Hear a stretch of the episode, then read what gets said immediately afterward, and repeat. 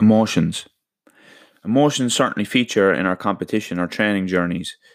Usually, the memorable times are either end of the extreme.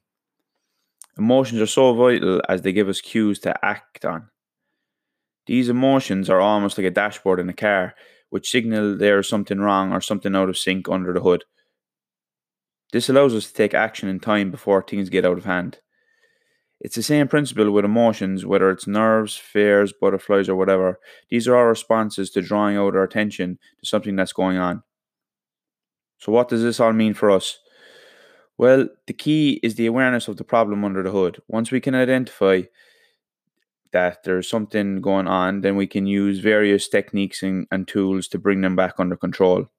Emotional control is the key we don't necessarily need to get rid of any particular emotion, but to control it enough so it doesn't cloud our judgment, thoughts, and subsequently our actions, which may result in an unfavorable performance or outcome.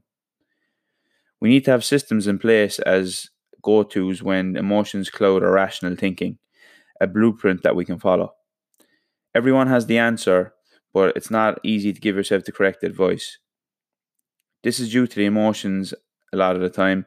And when you're in the heat of the moment, this process is all part of building a mental toolkit for ultimate performance.